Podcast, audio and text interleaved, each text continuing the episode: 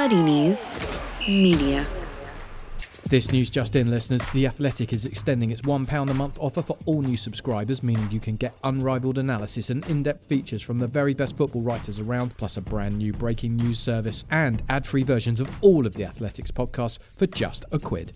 This deal won't last forever though, so don't miss out. Sign up today at theathletic.com slash totally.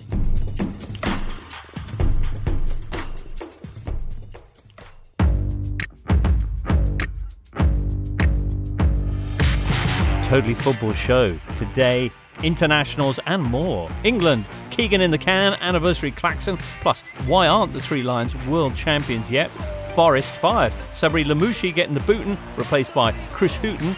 Transfer thoughts and whether Theo Walcott's Saints is like moving back in with your folks when your relationship ends. Plus, all the Nations League and European Championship playoff news you can shake a vaguely interested stick at. It's the Totally Football Show in association with Paddy Power.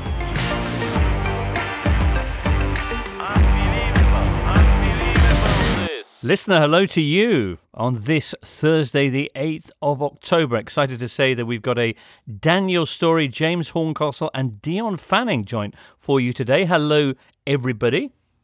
Morning, James. Morning. James.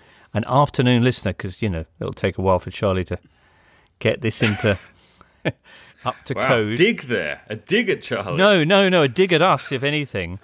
Uh, listeners, of course, this is recorded live without hitches, but you know, technology requires that the whole thing's you know polished up a little bit. Dion, by the way, so glad you could join us again. About a year on, is that right? Was it a year ago you joined us? Time flies so fast when you're in lockdown. It doesn't it? Um, yeah, it must be a year ago. Yeah, it must have been. Uh, um, I can't remember what exactly, but there was some Ireland news I think we needed to respond to. Funnily enough, there'll be Ireland news today. There's there's loads to talk about. Big European fixtures, some exciting England content, of course. Uh, also, we'll probably touch again. I know there's been one one question in about the whole notion of sending players from different teams and different leagues to different countries and getting them to all mix together and see what could possibly emerge from that, um, the wisdom thereof. But uh, Daniel, let's begin though. Uh, with a quick reaction from you to Tuesday's news bombshell at the City Ground with Sabri Lamouchi sacked by Forest and replaced now by Chris Hughton. Yeah, I mean the sacking was was inevitable given the run. Uh, I was an advocate of him leaving in the summer, which might have seemed slightly harsh, but I think the the shortened nature of pre-season decreed that the the likely hangover from that collapse last season was probably going to continue into this season. And instead, we we've let him sign twelve or thirteen new players and then done it four games into the season. Um, I mean, Chris Hughton is a, is an excellent manager. His last four finishes in the championship are first, second, third, and fourth, and uh, he feels like uh, a very sensible approach from a club that isn't, you know, isn't particularly attracted to making sensible decisions normally. But his strengths come or have come with a, a pretty small squad and a club Right. where everything's pointing in the right direction and.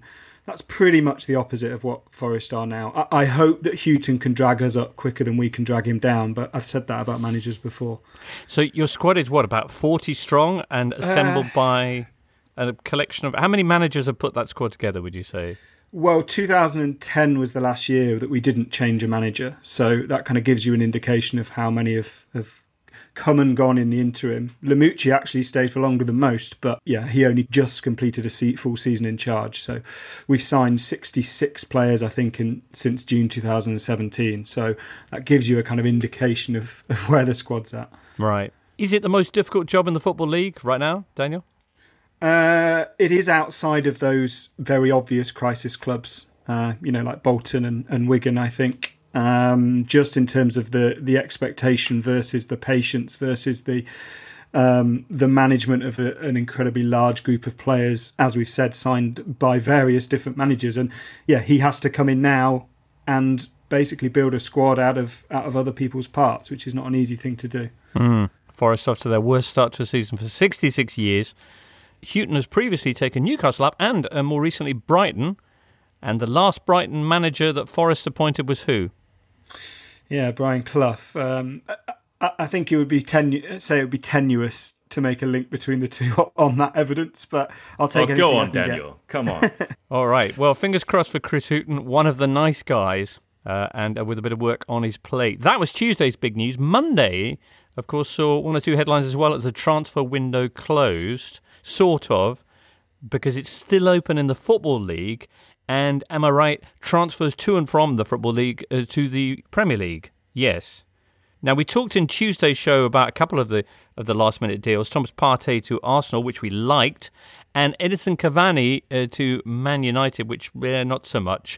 But later on that day, there was also Theo Walcott returning to Southampton on loan from Everton, nearly 15 years after bright-eyed and full of promise, he left St Mary's for Arsenal. What, what, do you make of this? Is this a bit like the, the Aldi version of, of Gareth Bale going back to Spurs? well, I mean, imagine if Gareth Bale had gone back to Southampton. I mean, wow. that would be some window. Um, but yeah, Walcott's still only 31. I mean, I was surprised uh, to read uh, the reporting of that story that he was still Everton's highest earning player. Um, you know, even amid the kind of array of, of players that have been brought in in, in uh, well, particularly this window and and others. Um, but you know, I, I, think still has something to give. Um, certainly for for a, a team that has Southampton's ambitions. So. I don't know. I quite like these restorative, uh, you know, sort of uh, person goes home, so mm. to hmm. speak, stories. But the welcome video is it's actually quite poignant. I mean, there's a kind of proud and triumphant note at the end, but mostly it's it's quite poignant with scenes of him scoring youngest ever uh, uh, goal scorer, etc. And the, there's a little bit of piano in the background. And as I say, it just gives that slight sense of I don't know, the same kind of sadness you get from cleaning out an attic and finding an old school prize and thinking about all the all the promise you had that just evaporated over the years, and there you are now staring at old cardboard boxes. A little bit of that. Is it just me? No, I think that's it. I think with Walcott, you look back at the way you might look back on an old, you know, a performance in a school play or something, mm. and think, what, what if I'd kept that up? What if those uh, encouraging words? Who did you uh, play, Dion? Well, I never made it for my high, my my biggest role was the clown in Othello, which oh. was uh, which is pretty. You know, I, I, I hammed it up, but it didn't really uh, didn't really go anywhere. Huh. Um, and I, I felt you know I'd been overlooked for the big roles, and I tried to make an impact from the sidelines, um, but uh, it didn't it didn't really go anywhere. Now we're all retraining, Dion. You can you can very much take to the boards again. I can. I picked a bad time to pick up acting again, um, but uh, but it does feel like that. It's very hard to look back on, you know, and, and what happened with Walcott beyond his career. You know that the, the selection for the World Cup in two thousand six mm. is probably the one thing that. Uh, just changed the perception and expectation around Walcott, um, and obviously that came after he moved from Southampton. But it really it became something he had to kind of carry around and live with um, and it was a really unfair and uh, impossible expectation, um, and kind of one of those examples of a Sven Goran Eriksson uh, decision that really didn't make much sense. Mm-hmm. James says he's got a lot to offer Southampton. Daniel, what do you think? I mean, the big question is is obviously kind of how he fits in with he fits in with Southampton. It's whether he fits in with with Ralph Hasenhüttl because he plays these kind of tucked in wingers that ostensibly are, are pressers in Redmond and Stuart Armstrong, and he probably did need another one of those. Um, whether Walcott at 31, I mean, that's never really been his game. He's always been a, an out and out, go down the side of the pitch winger rather than a, a presser and a dip in field and wait for the knockdowns from Danny Ings kind of wide player. So I don't really know how that fits. I guess he, he's a he's an impact sub, hmm. and if they want to change the game, that's what he does. And and it makes sense for him because he, he's certainly higher at the pecking order at Southampton than he was at Everton after after the business they've done this summer. Absolutely. Well, I should say I may may have come across a little bit negative there, but this is a, a, a footballer on his day is I mean, as, as Lionel Messi uh, once said, uh, among the most dangerous you could face, and he's did still going to be. Yeah, he did. But this was a quote that wow. I saw this Is week. this like when, when Buffon said Joe Hart was one of the best goalkeepers in the world, although Pele, Nicky Butt, said all that. this stuff. Yeah. yeah. So, um, and you know, but the point I was going to make was that Theo, uh, best luck to him because uh, uh, apparently a very nice guy, and he's, he's playing at a Premier League club, so he's still very much in the top kind of 0.0001 percent of, of footballers. So, uh, uh, not to suggest that he's, you know, things aren't going well for him. So, anyway, I'll move on then because internationals, we're going to talk about them next.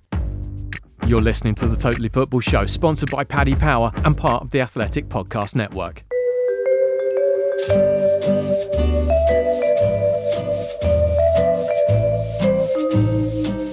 All right, then. It's a packed season for clubs, and you can't see the wisdom of adding in another set of international fixtures. How about two sets of international fixtures? That work better for you? So it is. For alongside the Nations League games this week, we've got the start of the European Championship qualifiers. 16 teams involved. Among them, Ireland, Northern Ireland, and Scotland. We're all facing one off matches. So Scotland will be taking on Israel, Ireland with Slovakia, and Northern Ireland against Bosnia Herzegovina. Win those games, and then they'll have another one off match in November, the winner of which gets one of the four playoff places at next summer's Euro 2020. Intriguingly, Dion, if Ireland and Northern Ireland win their games, they'll be facing each other in that second do or die match. Wow. Yeah, it's um, well, it, it's it's quite a prize in some ways. Although obviously qualification itself is the is the goal, and you know this the, the these these European Championships were especially um, important for Ireland when it looked like, and while it still officially looks like they will, you know, a number of the games will be played in Ireland. Uh, initially at Euro 2020, um, and now at Euro 2021. But I think the longer it goes on, the less likely a European Championship set in you know a multi-city European Championship does look unlikely, um, even in the summer of next year. But still, qualifying for it is hugely important for, for both countries. Um, but it's it's seems very, it's very significant for Ireland's new manager Stephen Kenny as well because he he is taking over. He was supposed to take over after the European Championships there was a lot of debate. You know, there was a, it was one of the last big decisions of the now disgraced former CEO of, of the FAI, John Delaney, to appoint Mick McCarthy um, and then appoint Stephen Kenny to succeed him after the Euros. Um, and in typical Ireland, a bit like English international team, we seem to they swing from you know there's massive mood swings. So when this appointment was made, one of the initial objections to this. Uh, succession plan was what if Ireland win the European Championships under Mick McCarthy, um, and uh, uh, this was the, this was the, the, great fear that Ireland would win the European Championships and then have to hand over to a non-European Championship winning manager. Uh, it quickly became apparent that that was not uh, something we really needed to fear, um, and uh, then because Ireland you know stumbled into the playoffs with a series of, of pretty pretty disappointing performances. And um, and then obviously because of the pandemic it was decided to uh, allow Kenny to come in and Mick McCarthy stepped away. So he's now in very early on in his reign after two Nations League games he is now facing a hugely important playoff did you get to listen to the the house track with Mick McCarthy vocals recently? yeah. That is that is so. Good. I've not heard that. Let's hear it now. So it's not about one individual; it's about the whole team. It, it, it's got to be.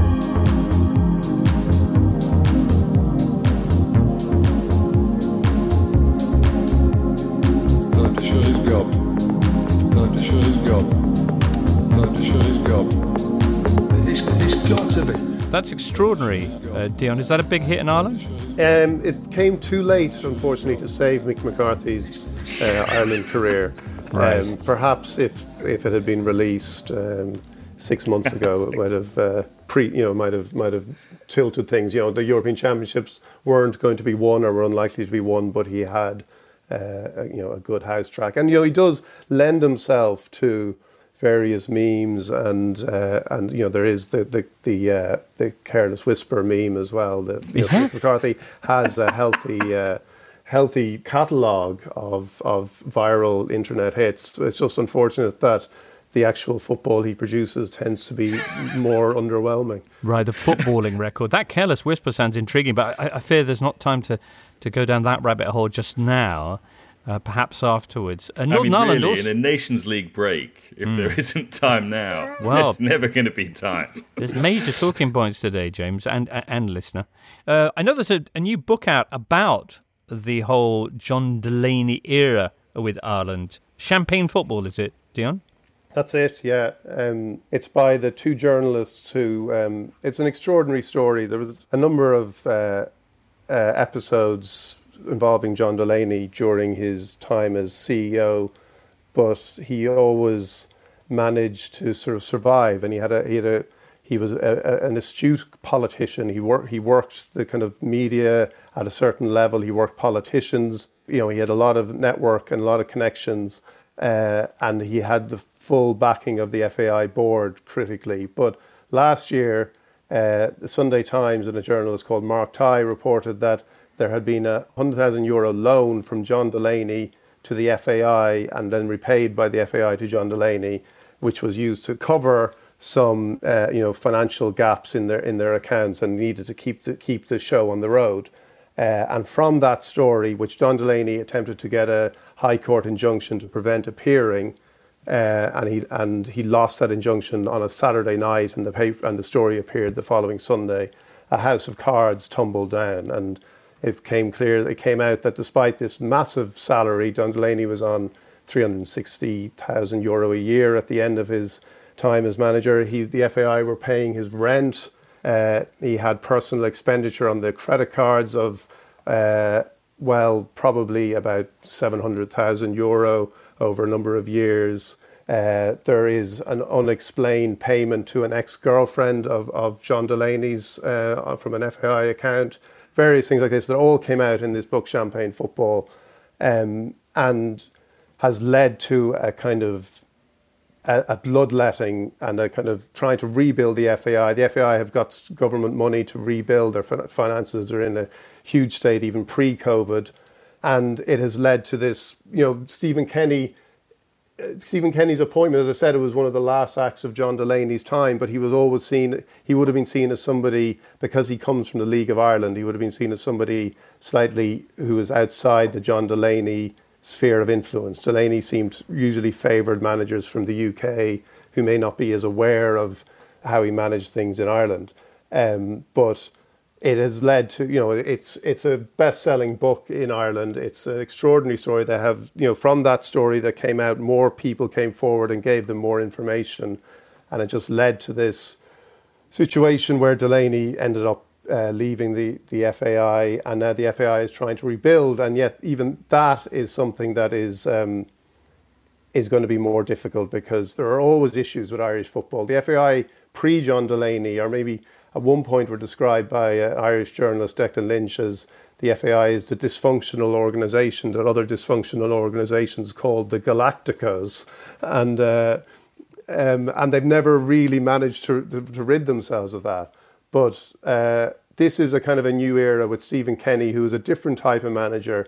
He's promising to play a different type of football as well, and he's tried to do that in his first couple of matches, and that's going to be an interesting aspect of what happens uh, over the next year or two because he is planning to kind of change how Ireland approaches games. Like he's even saying about this game, we're not trying to nick it with a set piece. We're not trying to do these things that you know Ireland only ever score through set pieces. So to actually eliminate that from your game plan is quite a drastic move. But it's part of his approach, which was evidence at Dundalk, where he he had a side that played a lot of football and uh, it's going to be something that's going to be an interesting aspect of his time as manager. Mm. How will he get on? Will he ever have a deep house track inspired by his press conferences? You know? Exactly.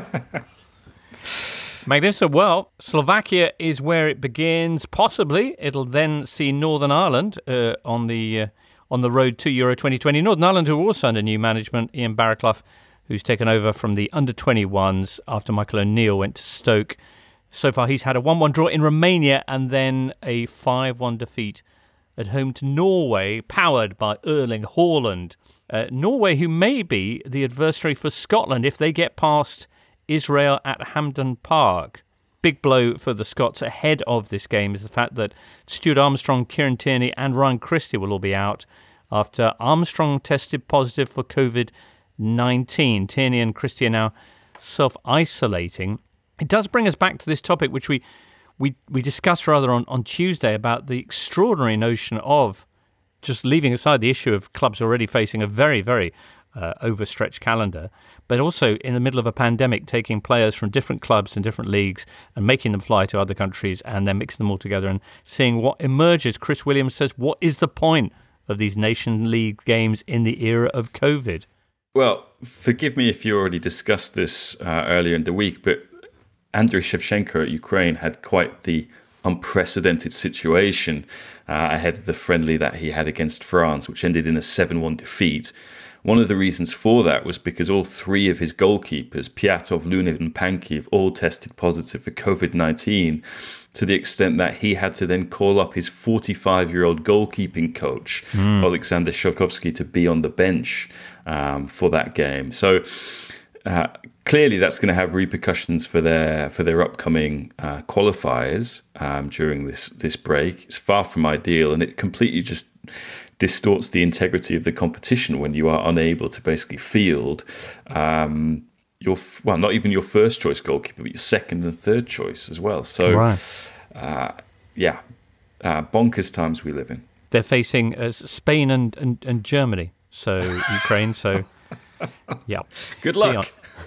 No, I, I, I think it's uh, it seems to be one of those slightly headless decisions um, to get games played at a time when it is, you know, the consequences of this could be kind of far reaching and last a long time because, as you say, players traveling all across Europe, then returning to clubs, how the infection travels from there, as we know, it's so transmissible that it could there could be long term consequences for this. And I think it would have been far better to to limit the matches to games that you really felt uh, had to be played, that were necessary to be played, and the European Championship playoffs are, clearly need to be played. Do the do the Nations League games need to be played? I'm not so sure.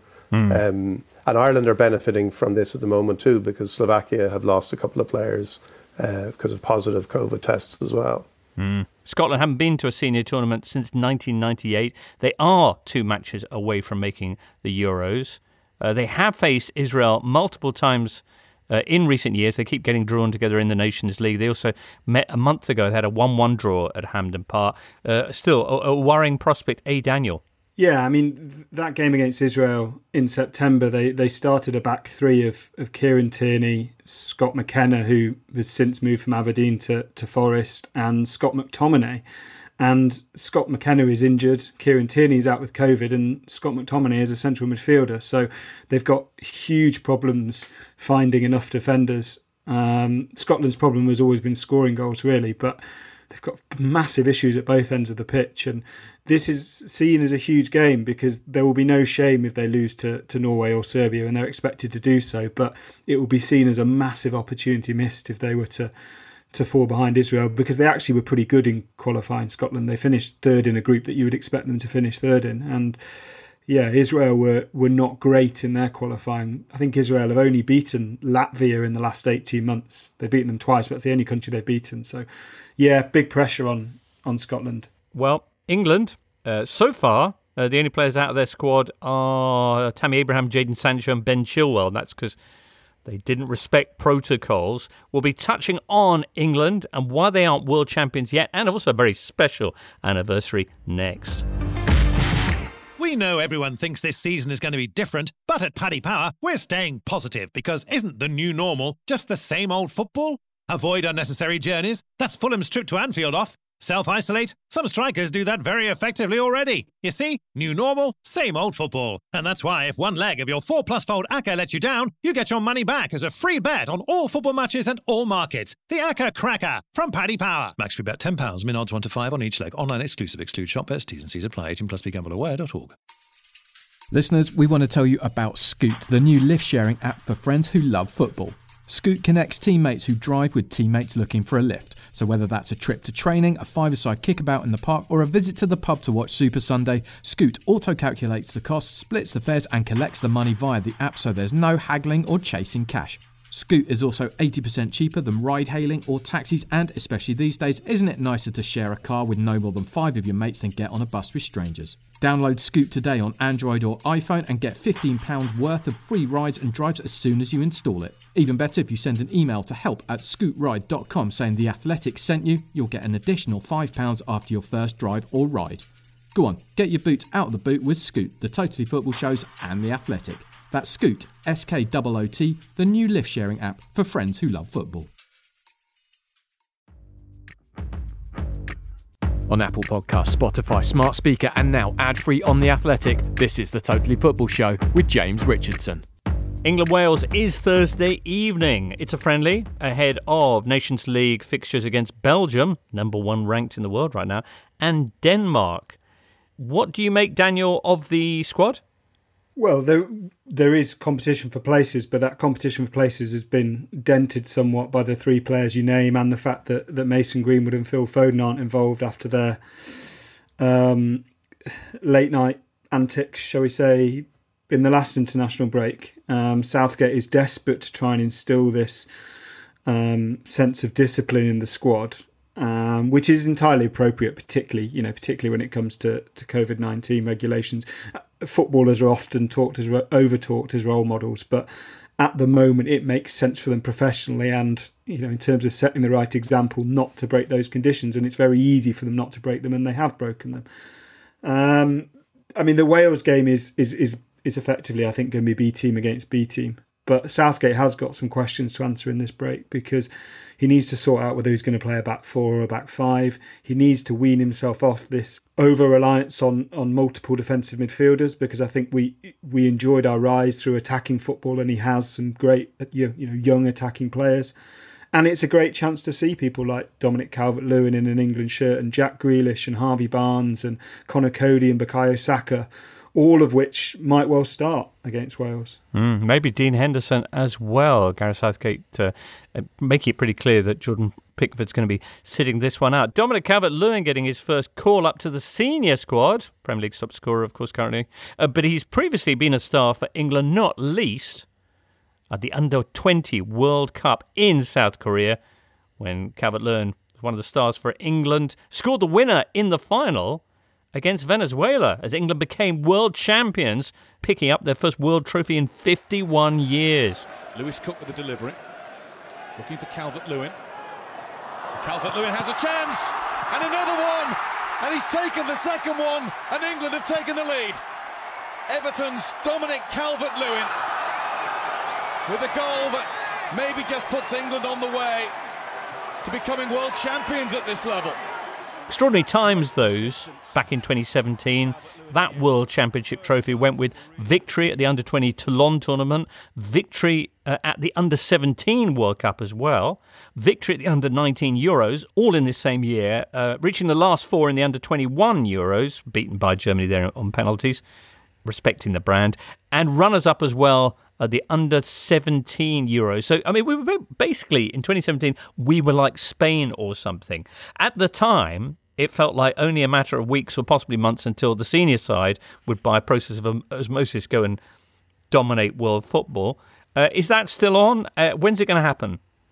Well, I mean, the the 2017 was was viewed as this huge success because it was it was seen as the first proof of this new generation of of English coaching, in whereby players would be brought through on um, or would be taught technical skills more than anything else, which was seen as a, a, a, shift from previous generations, and also in the you know the training of our coaches, which other European countries did and probably still do far better than England. Um, the reality is that there are two problems. One was how you create that talent, which we've moved to solve, I think, and the other is how you create pathways for that young talent to to get into first teams because evidence says that the years between 18 and 21 are when a player getting regular competitive football matters a huge amount. And you know without straying off topic too much we've seen the the B team argument rear its in my opinion ugly head in the last few days again. But there is a problem with with these biggest clubs stockpiling young players that, that, that don't get the competitive football they need. Only four of that 2017 World Championship winning side have actually received caps with the senior team. They've made one appearance each. Uh, Tomori, Lewis Cook, uh, Maitland Niles, and Dominic Solanke. But you know whether because issues of space or just not quite living up to expectations, nobody really has quite quite matched those early expectations. Is is that fair? Calvert Lewin, I guess, would be the exception, and maybe Tomori.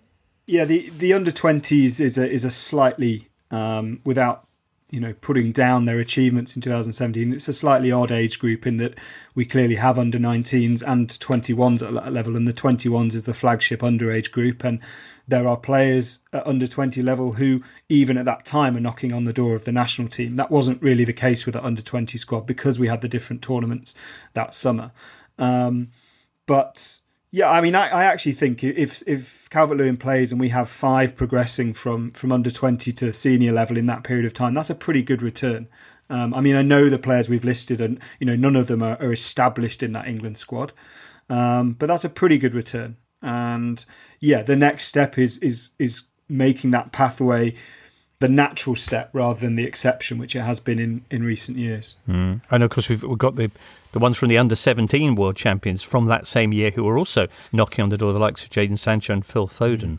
Uh, what a what a vintage set of players that is. Yeah, and very quickly, that under 17 age group was seen as the flagship England age group. That's the one they were most excited about at the time. Okay. Are you excited about these two Nations League fixtures and, of course, the game with Wales, Daniel? Uh, I, I would be excited about them if they didn't have all the caveats that we've discussed about COVID and about the over fatigue of players. Um, I will watch them, but uh, it's difficult to believe that even the players are taking it 100% seriously. So it's very hard for fans to do that. I see.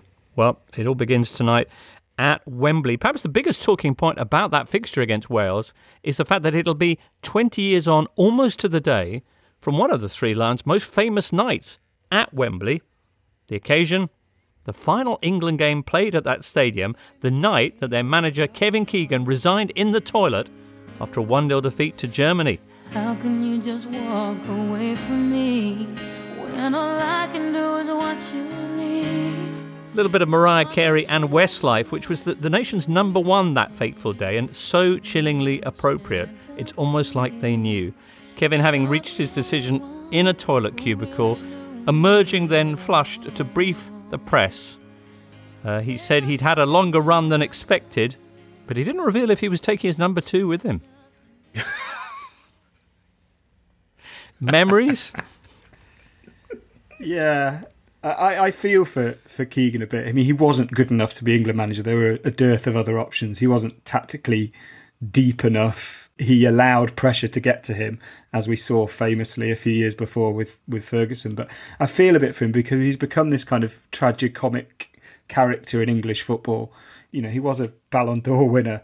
He was a an excellent manager at Newcastle. He finished second in the Premier League, which very few England managers have done. I think is it maybe Ron Atkinson's maybe the only other one. Um, so I feel a bit for him, but he did have this tendency to, when he had these meltdowns, he tended to do it very near or on television cameras. Welcome. I think the fans today, when we're coming off, you know, they they sort of made me realise that not only did they put me in the job, but with what they were saying when I was coming off, I think they feel it's time for me to go, and and, and, and that that's where the power should be. That was his downfall, and he never really recovered from that. We should say. Yeah, I mean, did England? Becks apparently was in tears, according to David Davis's book later on. Uh, Tony Adams was begging Kevin to, to reconsider. Didi Hamann, meanwhile, in the in the in the Germany uh, dressing room when he found out it was his goal that had sealed Keegan's fate. He said he regretted it because he was such a massive fan of Keegan's Hamburg growing up.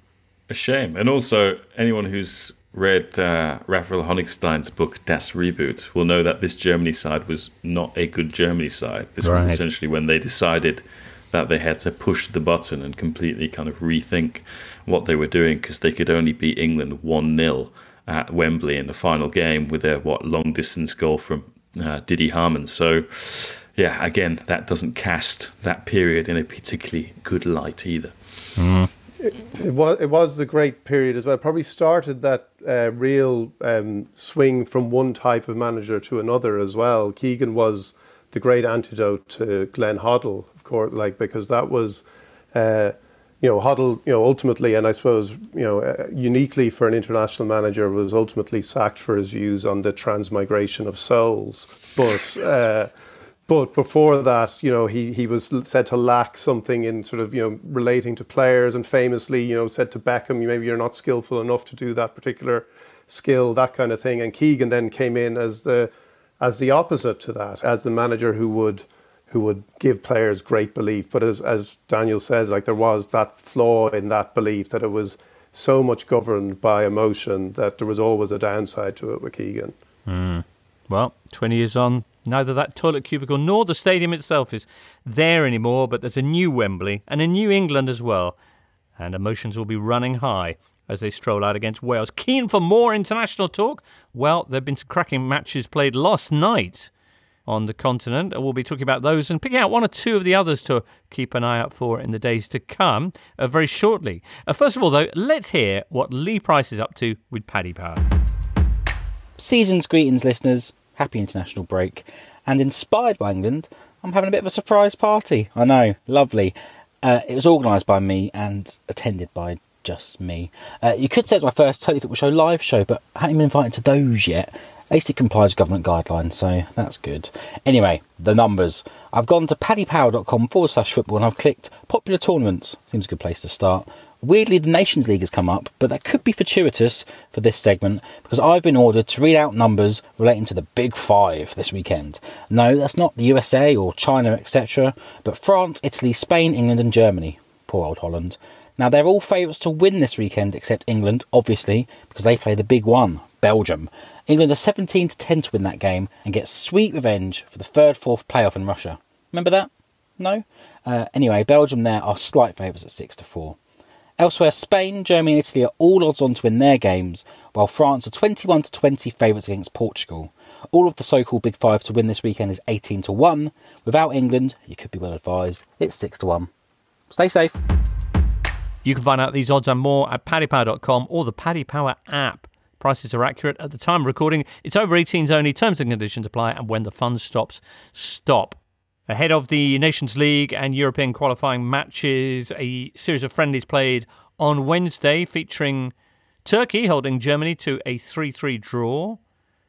Uh, Mexico getting Frank de Boer's reign as Netherlands manager off to a bad start uh, with a 1 0 victory for the Mexicans. Uh, what else happened? Italy with the rule of six over Moldova. Uh, Portugal Spain uh, ending nil nil, and a whopping result for the French against Ukraine. Yikes. Did, did you see this? Goalkeeperless Ukraine. Yeah, goalkeeperless Ukraine. Yeah, I, d- I did see it, and it was it was notable, if for nothing else really, than than Olivier Giroud um, drawing level with Michel Platini for international goals. And I, think it was a tweet. I think it was an Arsenal blogger called Tim Stillman who who said he Giroud now feels like the perfect candidate to be the first freelance footballer. In that he he's signed by a club, immediately does very well, and then they persuade themselves they can do better and possibly can do better. But he is so wasted at Chelsea now because he was brilliant against Ukraine. He's brilliant for France every time. He he had such a hand in them winning the World Cup and yeah, it feels a bit of a shame, almost like with with Milik at, at Poland, that he's probably only really going to play at international level mainly for the next two years, which is a yeah, is a huge shame because he's got a lot to give. The incredible thing about Giroud as well is that this was what his 100th cap. He's only nine goals away from being all-time top scorer for France with with Thierry Henry, which you know, given they've just put seven past Ukraine, um, he'll probably do that what by November. Um, so that's not going to be an issue. And then Camavinga scored on his right. debut and became what the, the youngest player to score for France in a century. Avec la tête d'Olivier Giroud et Camavinga Camavinga l'inspiration à la neuvième minute première titularisation premier but d'un gamin de 17 ans What a goal it was as well I, I mean, described as a bicycle kick, but I think that's slightly reductive. But the ball, it, it's a Giroud header which comes back off a defender, and and rather than do the whole leap, he basically just flicks it back over his shoulder into the far corner. It's magnificent for a player who's a uh, only 17 still, and b essentially came into the Rennes first team as a defensive midfielder. He's insanely good, Camavinga. Yeah, I mean that finish just shows how kind of intelligent and alert he is. Um, just to be able to to have the presence of mind to come up with that solution in that situation, I think was uh, kind of really indicative of why everyone's so uh, so excited to see him. And of course, we'll get to see him in the Champions League this year because uh, mm. Rennes have qualified. They're in Chelsea's group. Um, so yeah, no, definitely for for a 17 year old who already feels like he's been around for a couple of years um, it's uh, all the more impressive for that. Okay, next up, uh, your, well, your next chance to see France in action will be Sunday night when they'll be uh, facing Portugal in a game which pits the world champions, of course, against the European champions and Nations League holders. What other games are you you guys looking out for? Uh, perhaps Germany to see if they can win a Nations League game for the first time. Well, that was extraordinary last night, where you know they got in front three times and just conceded, conceded, and conceded. Turkey's equaliser coming in the 93rd minute. Um, it wasn't even a, a full strength uh, Turkey side either, um, and just the mistakes that Germany kept making at the back. I think the second goal there was reason to feel a little bit aggrieved that a foul should have been called, um, but uh, yeah, exactly, just kind of trying to build up play from their defence and getting caught in possession and then all of a sudden being very exposed was a problem for them, as it has been in the Nations League mm. as a whole. Six matches so far, they've yet to win any of them. at Germany. Italy, meanwhile, on Wednesday night, warming up for their clash with Poland on Sunday with a 6 0 victory over Moldova. This was very much a reserve Italy team, but lots of good news from it uh, for Roberto Mancini, James. Yeah, uh, I mean, 6 0 against Moldova, you kind of expect that scoreline from, uh, you know, one of the traditional heavyweights. Um, but to be honest, uh, there were times when Italy, when they'd play against a Luxembourg or an Andorra, where they'd only score three goals rather than the six or seven that a Spain or Germany would score. And this has been happening on a regular basis under under Roberto Mancini. I think one of the, the, the interesting things about this is what 17 games unbeaten now. Their last two games have been really impressive. Um, and you, you mentioned this kind of experimental scratch team that they put together. Uh, incorporated some of the players who'd done really well in Amsterdam against uh, Holland uh, in the last international break, but uh, had a real Sassuolo flavour to it. Um, in that, yeah, Berardi scoring, Ciccio Caputo scoring, who's 33, and you know he's a much more elegant and technical player uh, compared with Dario Hubner. But in some respects, there are elements of the Hubner in in Caputo, in that you know he brews his own beer, whereas Hubner liked his grappa, and basically they've come to Serie A very very late. Um, so to see him get his first uh, international goal uh, was good and yeah, generally uh, going into these two games against Poland and uh, and Holland as well, still a lot of positive vibes, as they say in 2020, James. Brilliant.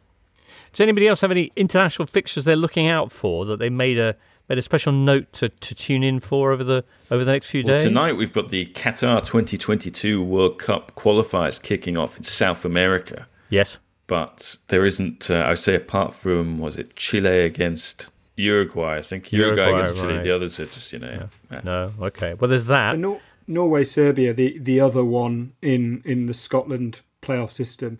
James briefly mentioned it before, but Norway are, they kind of feel like the new kids on the block in terms of, we know they have Erling Haaland, but they've got uh, Petter Hauge, who's obviously just been signed by Milan. They've got Sander who's at Sheffield United, sort of basically a quarter of the squad is aged 24 or under, and they kind of feel like they're going places. Martin Odegaard as well? Yeah, of course. Yeah, now back at, at Real. Um, and yeah, I mean, but it's an interesting squad. It has, you know, Odegaard in age order next to Coventry City's defender Leo Østigård. It feels like a really kind of mixed. I think there's 12 European countries represented in the squad, but it does feel young and it feels like it's going places. Mm and the Sorloth shotgun as well. Uh, yes, who you know has really really bounced back from his Palace days. had a great year at Trabzon last year and is now at RB Leipzig, um, where he's kind of replaced uh, Timo Werner. Um, yet to get on the score sheet for uh, for Leipzig, but yeah, after what twenty bloody hell, he scored a hell of a lot of goals last year, more than what close to thirty five goals for in in uh, in all competitions for Trabzon. So yeah, that that partnership with uh, Haaland means Josh King, who may yet get a move at the moment, is is can't get into the uh, can't get into the first team at the moment. Remarkable that clash with Serbia coming up quarter to eight on Thursday night. So maybe too late for you, listener, by the time you hear this. But uh, if they get through that, early November is when the decisive games for those European Championship places will be, well, decided. Uh, right. Anyway, that's it for today's Totally Football Show. Dion, it's been lovely having you with us. Great to be here. Thanks, James. Not at all. Not at all. We look forward to welcoming you back soon if you'll join us again. James Horncastle, lovely to see you too, and Daniel Storey. And uh, listener, thanks for being with us. We are here on Monday. I hope you'll be joining us too as we round up the big talking points from the weekend's action and look forward to whatever next week holds. Have yourselves a great weekend in the meanwhile. For now, from all of us here, it's goodbye. You've been listening to the Totally Football Show, part of the Athletic Podcast Network. Keep up to date with everything Totally at thetotallyfootballshow.com and follow us at The Totally Show on Twitter and Insta. Check out all of the Athletics football podcasts on Apple, Spotify, and all the usual places, or listen ad free on the Athletic app. The Totally Football Show is a Muddy Knees Media production and sponsored by Paddy Power. Muddy Knees Media.